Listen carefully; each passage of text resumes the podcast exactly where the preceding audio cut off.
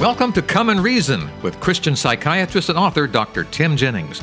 Together, we will reason through complex issues to find evidence based answers that harmonize Scripture, science, and our life experiences. I'm your Come and Reason host, Charles Mills. The story is told of a young boy who was standing before a colorful sidewalk display of freshly picked apples. Hey, you! The store owner called out when he saw him. Are you trying to steal one of my apples? The boy shook his head. No, sir, he said. I'm trying not to. Temptation. We all experience it. But how do we overcome it? Dr. Jennings is here via Skype to share some insights into how Jesus faced and won the victory over temptation as revealed in his confrontations with Satan. We begin in the middle of a desert. Dr. Jennings, the time is yours. Yeah, so what we want to do today on this podcast is look at how Jesus was tempted so that we can not only rejoice in his victory, but that we can identify Satan's tactics yes. and how he approaches us. And what we will discover is that all of Satan's temptations are some way rooted in lies. Mm-hmm. But they come at us from different angles, exploiting different vulnerabilities. The first temptation of Jesus in the desert came after Jesus had been fasting for 40 days, and the Bible says that he was hungry. And the devil approached him as an angel of light purporting to come from heaven mm. and tempted Jesus to turn a stone into bread and prove that he was the Son of God. So notice the layers of deceit here. First, he just shows up there as an angel of light, purporting to be a friend, someone on God's team, uh, a being interested in Jesus' welfare. This was a lie, not of words per se, but of action and presentation. He was an enemy, not a friend. Mm. How many people today oh. are being deceived because they cannot discern a friend from an enemy? Oh. Because they believe someone who has shown interest in them really cares about them when the other person only really wants to take advantage in some way. Mm-hmm. So, first, a deceit and temptation, presenting himself as an angel of light. Now, the devil, in his disguise as an angel of light, pretending to be interested in Christ's welfare, approaches Christ at a time of actual need. Yes. Jesus was hungry. Jesus was in the desert without access to food. And the devil then presents another lie. He tempts Jesus to doubt, to doubt God and doubt himself. Surely the Son of God wouldn't be left to suffer and starve alone in the desert. God is love. And a God of love wouldn't leave one of his children to starve to death, would he? Don't let this mischaracterization of your father stand. If you're the Son of God, turn this rock into bread and save yourself. Satan tempted Jesus to take matters into his own hands and act in self interest or selfishly to fix the situation himself and prove who he was to this so called friend yeah. from God. Yeah. How many of us find ourselves in position of real need and are tempted by people to doubt God? God wouldn't want you to suffer this way. And instead of waiting patiently for God to lead, we listen to the so called friends and act outside of God's will and try to fix the problem ourselves. So the first temptation is to deceive by pretending to be a friend or an agent from God sent to help us, but instead leads us away from trusting God and putting trust in ourselves to fix the problem ourselves. Hmm. That's the first temptation. Second temptation Jesus is taken by the devil to a high place and shown all of the kingdoms and, and power of the world. And, and, the, and the devil offers to give Jesus all this power and wealth from the world if he would simply recognize Satan as the rightful ruler of earth and worship him. Note again the layers of deceit. The devil presents himself as something he's not. This time, instead of an angel of light, he represents himself as the rightful ruler of earth, who has authority to give what he claims he can give. This is a lie. Jesus is the rightful ruler of earth, and Adam was his subordinate governor that surrendered his governorship to Satan when he sinned, right. but Jesus still remained the rightful ruler of earth. Satan was a usurper and his claim was false. In his disguise, though, as the rightful ruler of earth, Satan's second temptation is that of inducements, bribes, payoffs. Here's an easier way more wealth, more fame, more power, more glory, more control, more ability, if only Jesus would acknowledge Satan as the rightful ruler.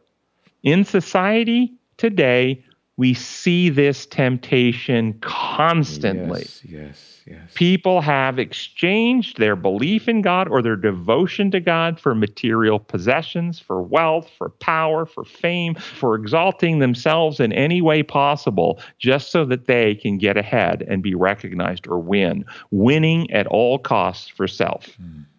So, first temptation, exchanging trust in God for trust in self via the claim of a friend inducing you, purporting to be from God. Second temptation, inducements with bribes and wealth of power fame, a payoff of some kind. Do this and you will get ahead to take matters into your own hands again. Third temptation, Satan took Jesus top of the temple and quoted scripture out of context and tempted Jesus at the temple to jump off the tower and prove that he was the Son of God, for surely God would save him. This temptation was again a deception by misquoting scripture and attempting to introduce doubt into Jesus' mind and get Jesus to act outside of God's will in a way that would injure Jesus, harm the mission, interfere with God's purpose, all while purporting to be in harmony or fulfilling scripture. Mm-hmm. How many throughout history have been deceived by those who misuse Scripture to advance the purpose of God's enemy? How many religious leaders have acted the role of Satan's agent and led people on the Crusades, the Inquisitions, the suicide bombings, and many, many other less, but just as destructive to the soul, serious actions of deceit, all purporting to be claiming that they're working for God? The third temptation was to distrust God, exalt self through the application of Scripture in some form of religiosity in devotion to God. Jesus defeated all of these temptations for he knew God himself. He knew him personally. He knew his character. He knew his methods. He knew his motives. He knew his principles. And thus he knew the true meaning of Scripture. And he was able to call forth from Scripture the scriptural evidence that showed everything that was presented him was a lie, it was a fraud, and should be rejected. We too must know God for ourselves. And we thus must know Scripture and His design laws and His methods and His principles for ourselves so that we can discern the right from the wrong, and that takes practice, as in Hebrews 5:14. But Jesus' temptations did not end in the wilderness mm, with deceit, with inducement, with false religion. It didn't end there. And we, if we're like Jesus, we reject the deceit, we reject the inducements and the bribes, we reject the false religiosity. We will also face like Jesus, the next layer of temptation. If he can't just deceive you outright, if he can't bribe you to surrender righteousness for his kingdoms of this world, if he can't get you into false religiosity, then what does he hit Jesus with? He hits him with betrayal and he hits him with physical torture oh, and threat of death. My, my. And this is what many Christians have faced with, if you look through the history of the martyrs, where they have been beaten, persecuted, imprisoned, and ultimately many executed. And if you look a little closer, this is what the Bible says will happen in the end of time that the roaring lion of the devil seeks who he may devour, going around threatening, and the beastly system comes and, and it ultimately will physically, if he can't get us to believe the lies, if he can't induce us with bribes, if he can't get us into false religiosity, then he will seek to destroy us physically. And uh, this is ultimately the, the temptations. And the only victory is in trusting God with the outcomes and staying loyal to his methods and principles. Oh, betrayal and physical pain, Dr. Jennings, you just described the crucifixion of Christ. He went through this himself, am I right? That's exactly what I was describing the crucifixion of Christ. Yes. He beat him, he tortured him, he mocked him, he had betrayal. In other words, it was injustice being perpetrated.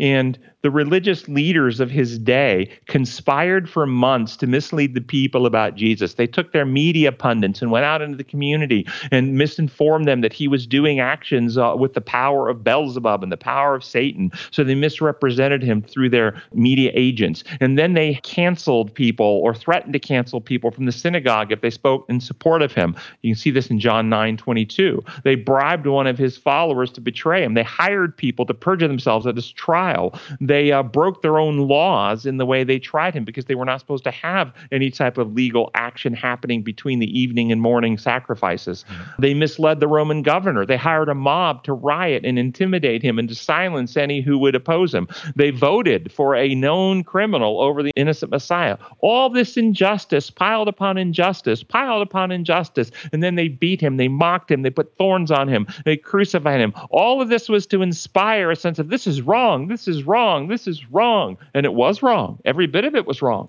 Ultimately, leading him to become angry, use power to act to protect himself and stop the evildoers. But Jesus rejected that. Mm-hmm. Love your enemies. Pray for those who mistreat you and abuse you. You will be sons of your Father who is in heaven. I just thought of something, Dr. Jennings. The first temptations that Jesus experienced there in the desert happened before he began his official ministry, before he did his first miracle, before he had a following, before he had anyone supporting him. He had to have in his heart at that time what he needed to live his life in accordance with Bible standards and God's rules. And that is uh, encouraging for us that we need to prepare now when we're not being tempted, we're not being betrayed, not yet. We need to be training ourselves and, and fixing our hearts on God now. Am I right in saying that? Well, you are right in saying that, but you also then brought in another layer here for us to understand the magnificence of what Jesus was doing for us. Uh, we've exposed the devil's tactics. We yes. can see how he approaches us. Yeah. But Jesus told us to pray in the Lord's Prayer lead us not into temptation. Yeah, yeah. Okay. Yet, if you read the scripture, as soon as Jesus was baptized, he was led by the Spirit out in the desert to be tempted by the devil. Okay, there you go. But we pray to lead us not to temptation. Jesus was led by the Spirit to be tempted by the devil because Jesus, as our Savior, had to confront, be tempted in every way just like we are, yet overcome as our Savior, as our Messiah, as our champion, if you will, our human champion mm-hmm. who would overthrow Adam's failure and succeed in th- casting off the devil and the devil's power. In Hebrews 2:14 it says that that he too shared in their humanity that so by his death he might destroy him who holds the power of death that is the devil. He came to overthrow the devil and cast off his power. And so we had to face him as as our champion, be mm-hmm. tempted in every way just like we are yet without sin Hebrews 4:15 and ultimately achieve what Adam failed to achieve and that is a perfect sinless humanity in less than Hebrews 5 9 and 10. Once he became perfect, he became the source of salvation for all obey him. See, he was always sinless, yes. but Bible perfection is the perfection that comes through choosing to develop a mature godly character. And Jesus, as the second Adam, achieved what none of us could have achieved. And so it's a beautiful thing to see why Jesus was led to temptation to overcome, where we pray, lead us not into temptation, because we don't have to overcome. Jesus overcame for us. But even though we pray, lead us not into temptation, we will still be assaulted by the devil yes. with temptation, but God promises there's no temptation has taken you, but that which is common to man, and God is faithful with every temptation will provide a way of escape that you might be able to bear it. And so when we approach it in this way, understand the devil's strategy, see him coming, prepare ourselves ahead of time, we can rest sure in our trust relation with God that he will always provide a way of escape for us. That doesn't mean we necessarily escape the prison or even escape being a martyr. We escape falling to fear and, and selfishness and giving in to the devil.